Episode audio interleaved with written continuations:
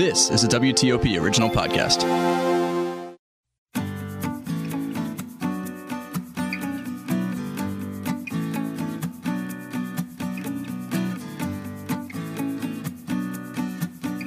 Welcome to this episode of The Vine Guy. I'm your host, Scott Greenberg. And in this episode, I have the delightful pleasure of welcoming Chantel Tseng. Now, Chantel and I go back a little bit. I'm going to not say how far back because Chantel, you still look so young. It's embarrassing. But Chantel loves just about anything fermented and poured. And as she tells it, especially wine, tea, and cocktails. She turned that love into an over 20 years of serving drinks as a bartender, bar manager, and part time sommelier. Her regularly scheduled passion of the last six years is running the literary cocktail series formerly based out of the reading room of the now closed Petworth Citizen, where every weekend she created specialty cocktail menus that were inspired by classic and contemporary literature. Unfortunately, the pandemic changed all that, but she has a monthly collaboration with the Gibson as well as Bon Siam for both live and go cocktail sessions, featuring, of course, literary cocktails and sometimes guest authors. In the past, she has held the rank of original bar manager and senior bartender of the country's first ever sherry bar, Mockingbird Hill, where she created and managed the wine list and cocktail program. And we're going to get into that in a little bit in the podcast. She was named Eater DC's 2013 Bartender of the Year and one of Daily Meal's 25 top bartenders in America. She was the first head mixologist for the historic Tabard Inn, where she created the Tabard cocktail which was featured in one of her favorite publications, Imbibe. Lastly, she was the co founder of Red Eye Menus, a sherry pairing dinner social club that paired sherry with Asian food. Very cool. A true student of all things liquid, she is a bar ready graduate of the BAR program, a certified sommelier via the Court of Master Sommeliers, and a certified sherry educator from the Consejo Regulador in Jerez you might find Chantel freelancing as a sherry educator, teaching virtual wine or cocktail classes, promoting the local library, cat sitting, freelance chalk artist, or simply playing a mean game of pool. And you can definitely find her posting regularly on Twitter and Instagram. So I really encourage you to follow uh, Chantel Tseng. And Chantel, welcome to the podcast. It's so good to see you. It's good to see you too. Thank you for having me. So, you know, Chantel, I have to say, I've, I've known you for a while, and I always associate you, Chantel, with Sherry. Uh, I know that you know you have a, a, passion for sherry, but a lot of people don't know a lot about that wonderful wine, which is a shame. I mean, I think most people have this misconception that all sherrys are sweet, and I, I, you and I both know that's not true. But you know, I am curious how many types of sherry are there? Excellent question. Uh, I think in many ways it can be confusing for people uh, who don't realize just the breadth and the range of sherry because there are actually a lot of types. Um, to say the exact number is a confusing thing because it's always such a it's such an active category. I would say think of it uh, like maybe 10 if I gave you to tell you that it's like there's possibility of a range of 10 different styles, uh, but then there's so much in between that constantly gets experimented with. But on the super dry side, for example, you have Manzanilla and Fino, Amontillado, Palo Cortado, Oloroso, and then you have sort of three different levels of cream or blended sherries. Uh, it's actually pale cream and then medium and then cream, cream. and then there's also the dessert style sherries, which are Muscatel and PX, and those are very, very sweet. And so that's about 10 styles. The majority of sherry is in the drier categories in those first five. And you're looking at a range from less than a gram of sugar per liter to upwards of 400 grams of sugar per liter, which wow. is why it can be very confusing. right. And, and it is. I mean, and when we talk about dry sherry, we talk about sherries that are absolutely not sweet, correct? Correct. In fact, some of the driest wines on the planet. Wow. And and remind our listeners where does sherry actually come from? So sherry hails from South Spain, southern Spain, um, a very particular region, sort of framed on these three towns uh, known as Jerez or Jerez de la Frontera, El Puerto de Santa Maria, and Sanlúcar de Barrameda. And this is in Andalusia. So it, it's a small region. Um, those three towns kind of fit together to be in a sort of a triangle formation, but you have bodegas and warehouse shipping and all of the production all in that surrounding area. And as you might recall, uh, a million years ago, we we kind of met um, in Champagne. You know, Champagne's one of my passions. So in the Champagne region, you know, you're pretty limited to three grape varieties. What about in sherry? Is is sherry predominantly one type of grape, or is it several? Oh, excellent question. Because dry sherry is predominantly one grape. It's, all, it's called Palomino, or sometimes known as Palomino Fino, although the Fino part gets confusing because there's the style Fino. So we, we just say Palomino. Um, and that's pretty much carrying the weight of most of sherry production. The two grape varietals that are used for the sweeter wines are Muscatel and PX. And so those three grape varietals, varieties, sorry, are what make up sherry production. But what also is super unique is um, just this uh, two months ago, just last September, the Consejo Regulador released these new upward uh, stipulations where they're opening up the grape varietals to be used to more of native varietals that sort of fell by the wayside after phylloxera, which was that grape I'm sorry, that vine louse that kind of devastated European wine regions in the 1800s. Uh, but there's actually a resurgence of some of the native varietals that are coming back. And so certain small producers are uh, slowly bringing them back into production, which is pretty fascinating. And so this is super new and it's not really happening. And you're not going to go out and buy a bottle today with anything like that. Maybe years away from today, we might see see a new bottle with some new varieties, but it's it's going to be a small small side of it all. Wow, that's pretty cool. And so I guess there will always be something new to discover or learn about sherry. Oh yes, it's constantly. It feels it's just a dynamic wine category. It there are there's the huge breadth of range. There's the history having developed over over time over the many thousands of years it's been in production, and like if we think about what sherry was a thousand years ago even a hundred years ago it's not the same today. So there's always that understanding that it is a developing it's always evolving like like a person like a family with lineage.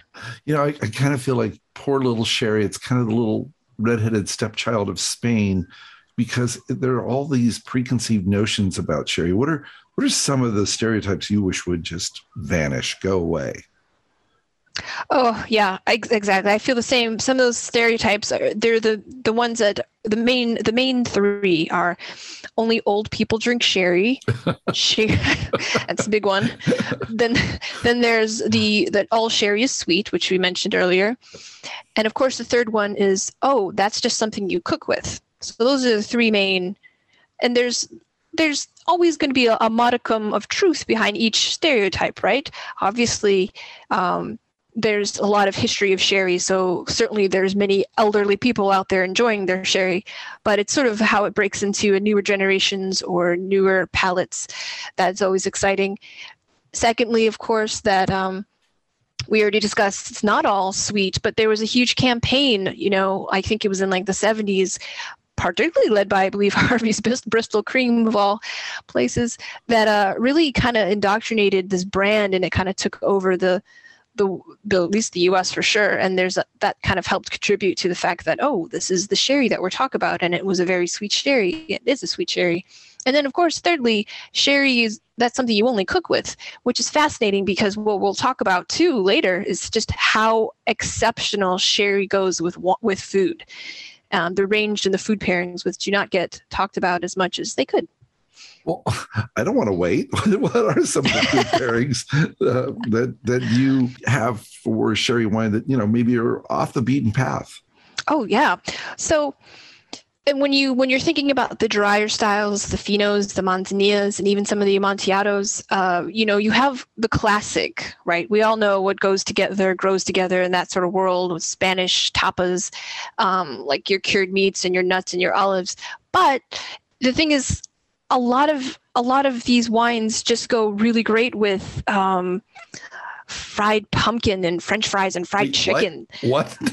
just there's this beautiful savory quality that just picks up great with so many different type of food, and the richer the food, sometimes, uh, for example, in Asian cuisines, I'm a huge fan of some of the richer sherries like Amontillados and Olorosos and the Palo Cortados to pair with like sort of richer broth ramens and miso soup in general with Amontillado.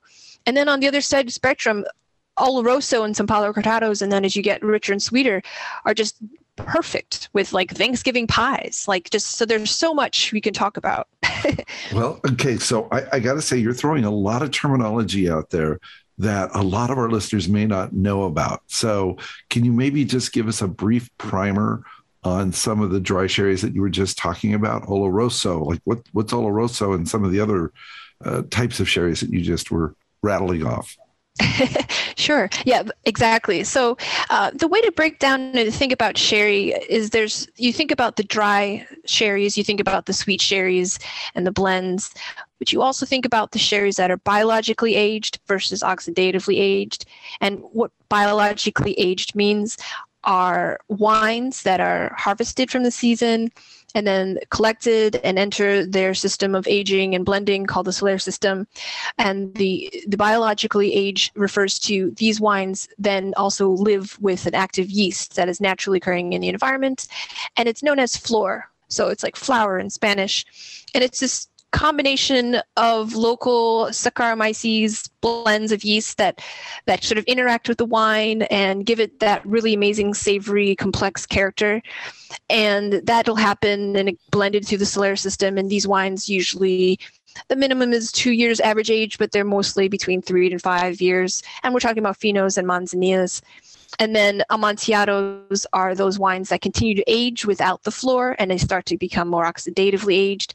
And that, of course, oxidative means interacting with oxygen.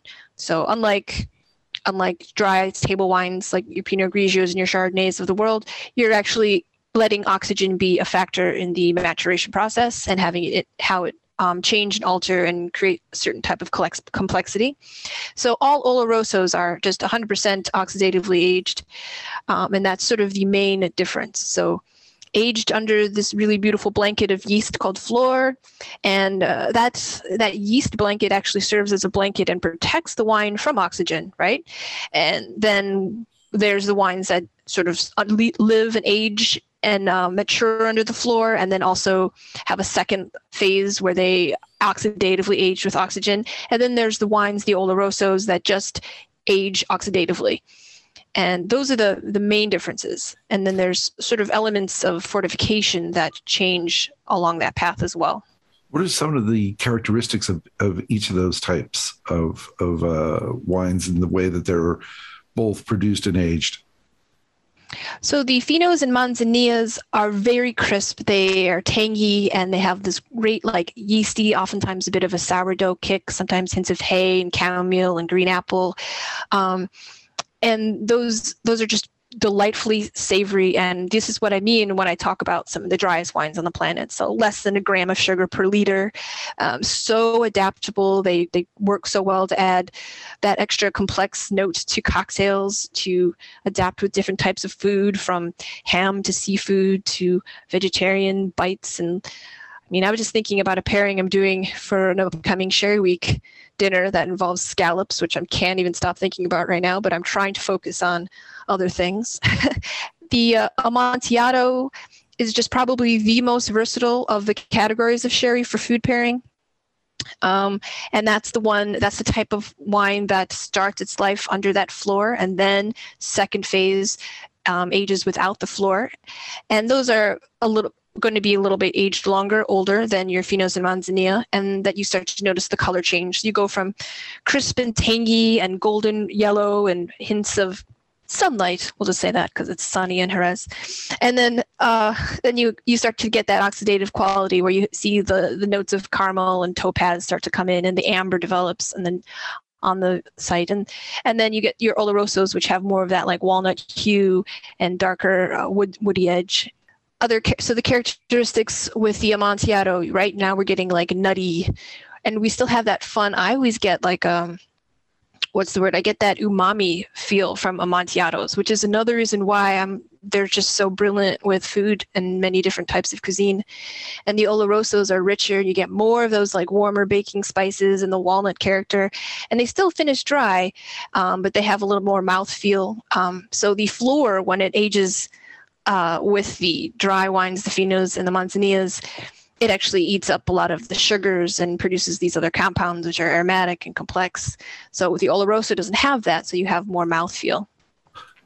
I, gotta tell you, Chantal, your your enthusiasm, your passion is absolutely infectious. I'm getting so excited just about thinking about sherry, and and I hope our listeners are too, because again, I think it's a, a wine that a lot of times people don't even think about or um, you know, venture into when they see it on a wine list. And lately, when I see sherry's on a wine list, I get really excited.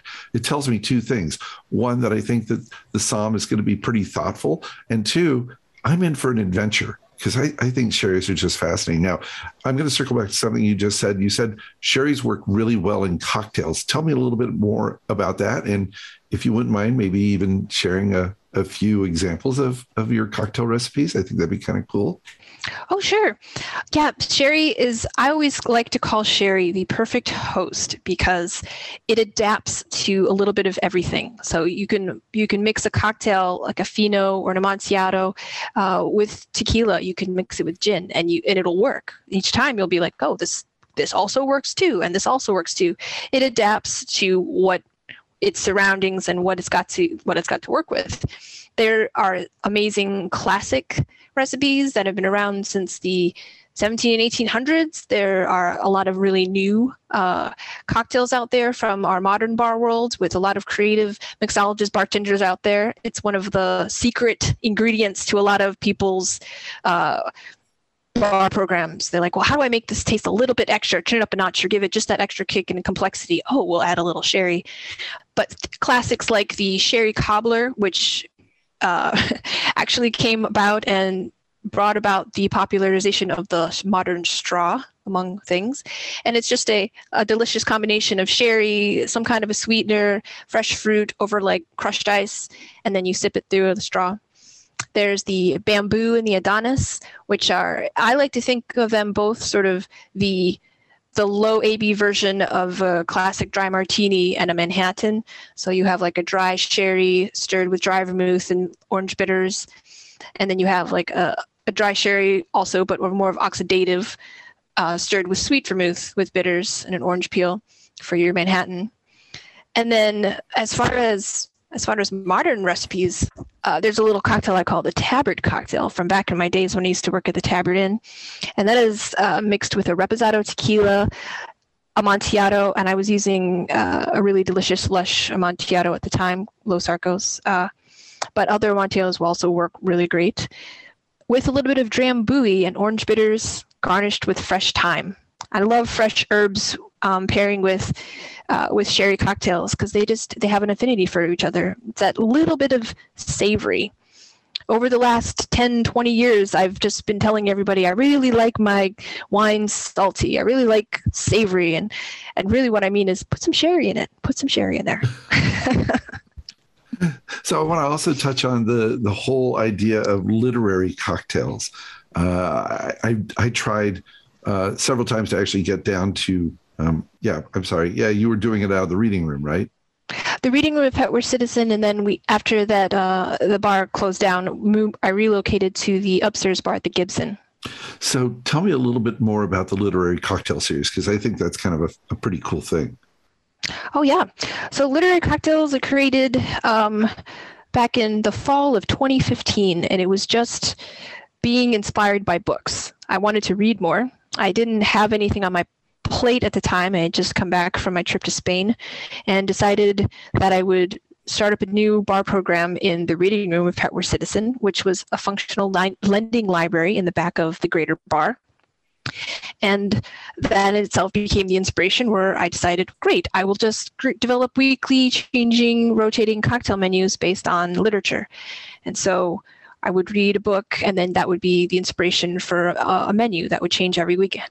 And that kind of evolved over the years. So it became less about this book inspires this cocktail, and it became this one book inspires a whole menu of cocktails. And this one book, for example, this passage in this book inspires this particular cocktail. And then it, it's been going on and I've been continuing the program. We obviously had uh, some breaks during the pandemic, but I brought it back on virtual happy hour line world, collaborating with a few different places, including Thamee on H Street, which is a Burmese restaurant, and also doing a few few menus now with Bon Siam, which we mentioned earlier. And of course, I'm also back at the Gibson putting up menus again. Okay, so this is just fascinating. I gotta. Do you, can you give me maybe just a snippet or an example of a cocktail that you created out of a book? I mean, sure. I'll just pull this menu from last weekend, last month. Uh, so, for example, in September, I was reading Gods of Shade. Sorry, Gods of Jade and Shadow by Silvia Moreno Garcia. Uh, I love this book. Great. It was all about the sort of Mayan Mexican old god mythology, which we you know don't see a lot of out there. And uh, I created a few different. So here was a here we go. This quote from the book: "Prince of the starless night, first-spun son of Xibalba, you are a god without a throne. I know you." The smoke said. Its voice was low. It resembled a smoldering fire. So then that quote from the novel inspired a. Um, it was a blend of Tabernas La Venenosa Raicilla Mezcal, Kahlua, absinthe, fresh pineapple, and then it was a, a, the glass it was served in was singed and smoked with cinnamon and star anise. Oh, of course it was. I do like fire. I, I, love to incorporate fire when I can. That sounds amazing. I also understand you host a specialty absinthe night dubbed the Fifth Column Thursday. Uh, what's that a little bit about? So back in the reading room, I had partnered up with my colleague Dan Searing, who you may know, I'm not sure, but we both decided that because we both really loved absinthe, we would do this um, a recurring event, which we dubbed Fifth Column Thursday, just because we decided we would only host it every time there was a fifth Thursday in a month, which happens about three, four times a year. And so that's kind of where the name com- comes from. And we also liked the idea that, you know, I like to when I promote the lesser known uh, spirits and wines, which is kind of apparently my thing. Uh, there's always the idea of like it's not just please drink sherry, it's join the sherry revolution. Oh, drink more absinthe, join the absinthe revolution. You know, there's always a, a sense of be like you know, fight the norm. Do go think out of the box. I like to put out there, which is of course just silly, but so that's kind of the idea from the name of it and we got an absinthe fountain and then we would put a menu of different absinthes we could get and feature different absinthe service with the sugar cube you could do alternative sweeteners um, and i would also feature some absinthe cocktails and um, we, I've been continuing to bring that back. Um, Dan has sort of moved on to other projects, but I've been keeping it alive. I have to say, you have a very deep and wide passion for uh, all things I would say spirit oriented. And I love the idea that you go off the beaten path a little bit. So, with that, and I'm very excited now to come into uh, my, at least my favorite part of the podcast. what, what's in your glass? And I understand you've got a couple sherries for us that we're going to uh, try today. I'm really excited about this because I want to kind of get your take on these sherries and, and what you think and why you think they're so special. So, Chantel, I'll let you take it away. Tell me what's in your first class. So um, I'm starting with the latest release from Gonzalez Byass, the Tio Pepe Fino en Rama. And I, I mentioned briefly earlier, there's a series of en Ramas that um, Tio Pepe does that is it chose like they choose specific casks from the Solera of Tio Pepe, and then they only bottle or only um, pull out just a certain amount. So it's like a limited bottling every every year, and everything is tasted like three times um, by the master blender himself, Antonio Flores. Although he's training his daughter to to take the range, which is exciting. Very cool and it's it's just a beautiful beautiful golden sort of like a rich there's like the hints of yellow and pineapple just throughout it always has a really bright vivacity to it um, and the nose is just always so unctuous and bright. It's just it's just a very loud fino. It has so much more uh, character and complexity. Like much so much more jumps out at you ver- versus the their standard Tio Pepe. And I love the standard Tio Pepe fino. It's actually I sometimes call it my drinking water because I like I could just drink a bottle and be like, well, that was nice. Where's the next one? It just goes down so well. But the Fino en Rama has a lot more texture. It's like I can, I'm tasting like the tangy, like the leesy, the yeast cells that I can like envision being in the actual barrel. And then you get it sort of that yeasty, fun sourdough effect, but it's juicier. It's just a lot more golden, delicious apple versus green apple. A lot more like hints of pineapple rind, even though it's still very savory. And you don't usually get lots of fruit and sherry. In fact, that's kind of the one thing that probably turns off some people is the the fact that we're looking at dry wines and secondary characteristics versus juicy and fruity types of wines. But their Fino en Rama, as far as en Ramas that I've had, and en Rama I should probably mention is means my min, minimally filtered or fined. So they're trying to bottle and bring sherry as close to pouring from the cask as possible, but you can't quite do that because you do need to ship and have things not go bad. Um, and their and their release every year is always just so vibrant and golden, and yeasty and leesy, and it's just unlike so it's like unlike any other sherry en Rama that I've had, and it's hard not to enjoy it today. I have to say, Chantal, I've been doing this a long time. I've never ever heard anybody describe a wine as loud. the thing about sherry in general, I, I, think of them as loud, all of them really, because they just are so complex and full of so many different volatile aromas. At any given moment, there's like over 307 different aromatic compounds. And because we're not superhuman, we're just measly humans, we can only really focus on some of those at any given time. But um, that's kind of how I sometimes think about Sherry's as being loud because they're like, oh, me, and then me, and then me. Hi, raising their hand constantly. Um, you also mentioned Solera. Would you just maybe spend a, a minute or two on what a Solera is? So the Solera system is very much uh, created from sherry country, and it was actually been adapted to other wine regions, including Champagne. Um, and it just has to do with it's a fractional blending wine aging system where you have rows of barrels. The Solera level, which is thusly named, is where you bottle from. But there's the whole all, rest of the system, which uh, each layer is called a criadera, and it just means that when you bottle, you pull from the Solera, which has the oldest and longest um, um, aging, and then you top off each barrel in turn from each system. Uh, so the youngest wines, you know, go into the next criadera, and then those wines go into the next, into the next, and sort of like a rotation, so that things are always created into a consistency, and then you get your average age and the timing sorted out for when you bottle from the Solera, which is a whole row of barrels. So when I say Solera, I'm talking about a whole bunch of barrels. And that's those are the designated barrels that have been blended over time with that rotation of you pull and you bottle and then you refill with one system. From the other you refill you refill until you have the the youngest wines on top and the oldest wines on bottom if that makes so, sense. yeah no so in theory uh, i might have a bottle of uh, Tio Pepe Fino that may have uh, wine and you know little bits and pieces of wine dating back 20 30 years. Oh yeah that's that's the theory. Like there's always just a little bit of wine that's super old from the founding of the solera.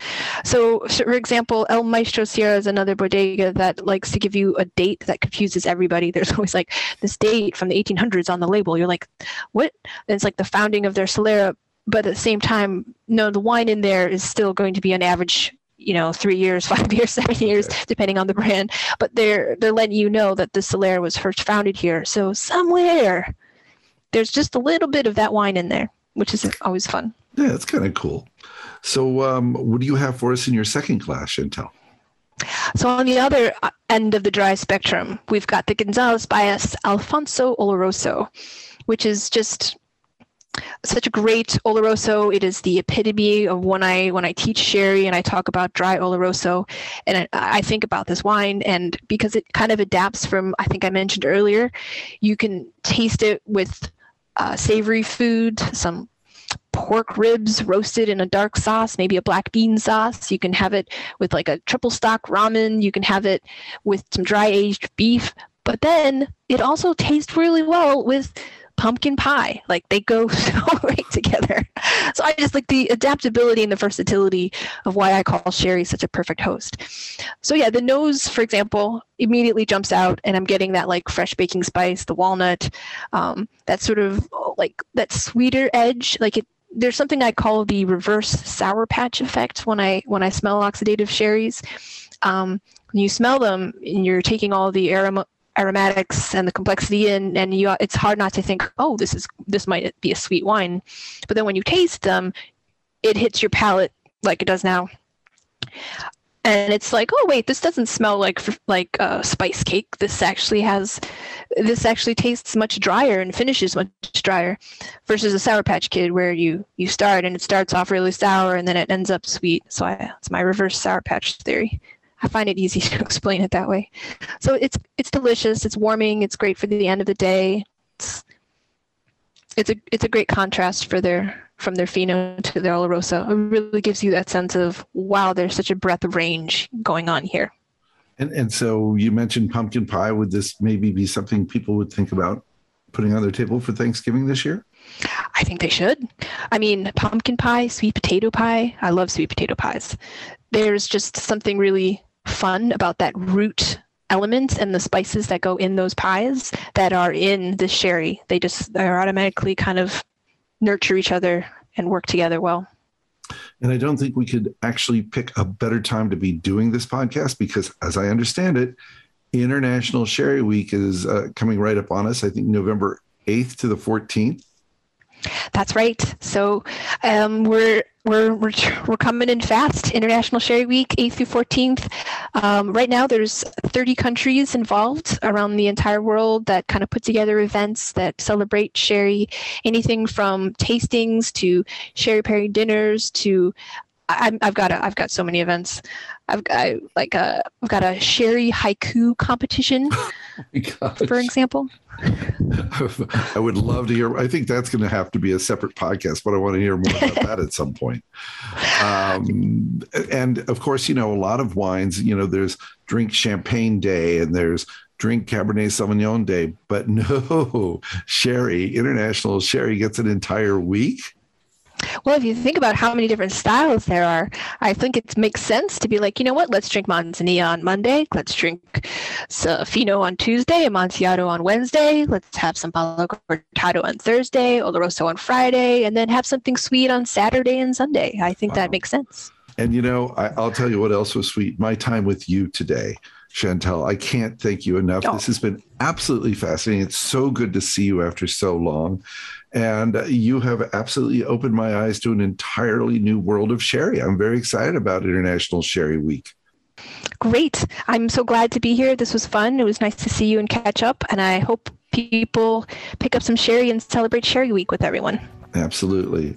So again, thank you, Chantel. Good to see you, and thank you for being on the on the uh, podcast. That'll do it for this episode of the Vine Guy, WTOP News Podcast. Don't forget to follow me on Twitter. And remember, until the next time, do good, drink well,